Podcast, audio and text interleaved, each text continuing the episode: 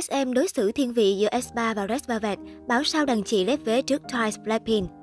Dan Bradit, những video tập luyện vũ đạo luôn được xem là một tệp đính kèm mặc định cho mỗi sản phẩm comeback của các nhóm nhạc K-pop. Tuy là một nhóm nhạc tài năng, nhưng Red Velvet dường như không được SM tích cực quảng bá, rõ rệt nhất là thông qua mạng Dance Bradit.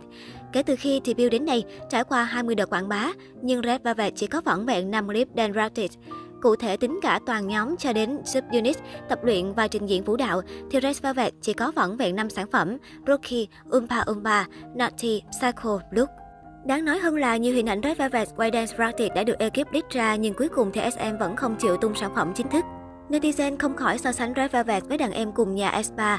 Nhóm S3 tuy chỉ mới ra mắt hơn một năm với ba sản phẩm âm nhạc chính, nhưng đã có vô số content liên quan đến dance practice, video trình diễn vũ đạo. Với mỗi ca khúc, SM luôn tung ra nhiều hơn một sản phẩm tập luyện vũ đạo. Sự chênh lệch về số lượng video dance practice giữa Red Velvet và S3 được xem là minh chứng cho thấy SM không hề xem trọng Red Velvet, thiếu quan tâm nhóm so với đàn em. Với cách đối xử hời hợt của SM như vậy, mà Red Velvet vẫn vươn lên top 3 nhóm nữ K-pop nổi nhất Gen 3, quả là một điều kỳ tích. Bình luận của netizen về vấn đề này, chắc là Red Velvet nói với công ty đừng đăng để fan tập trung cày MV thôi. Câu hỏi mà không bao giờ có câu trả lời, vì sao Red Velvet ít dance vậy? S3 mới debut một năm mà clip dance thì còn nhiều hơn Red Velvet. Nhiều khi thấy với cái cách quảng bá của SM thì Red Velvet nổi được như hôm nay là quá đỉnh rồi ấy. Thực sự boost thế này chẳng ăn thua gì so với mấy nhóm cùng thời như Twa Blackpink cả. Năng lực hơn hẳn nhưng danh tiếng xếp sau là vì thế.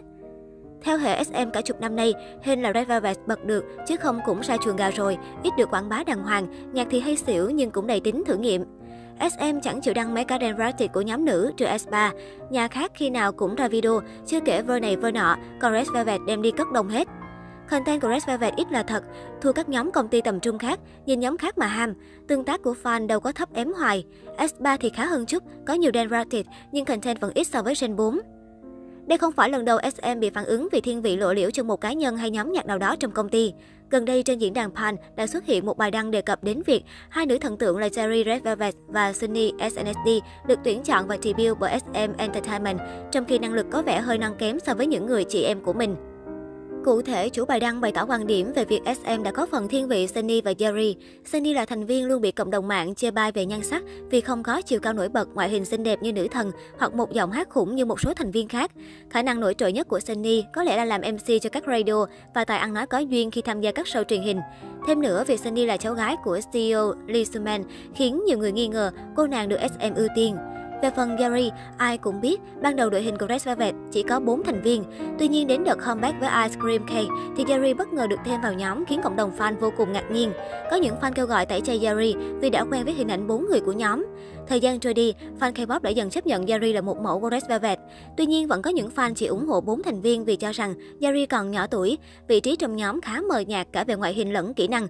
Chưa kể đến việc luôn có những tin đồn xấu về quanh Yari rằng nữ thần tượng có gia thế khủng, sử dụng quyền lực và tài trợ để cô nàng được debut với Red Velvet.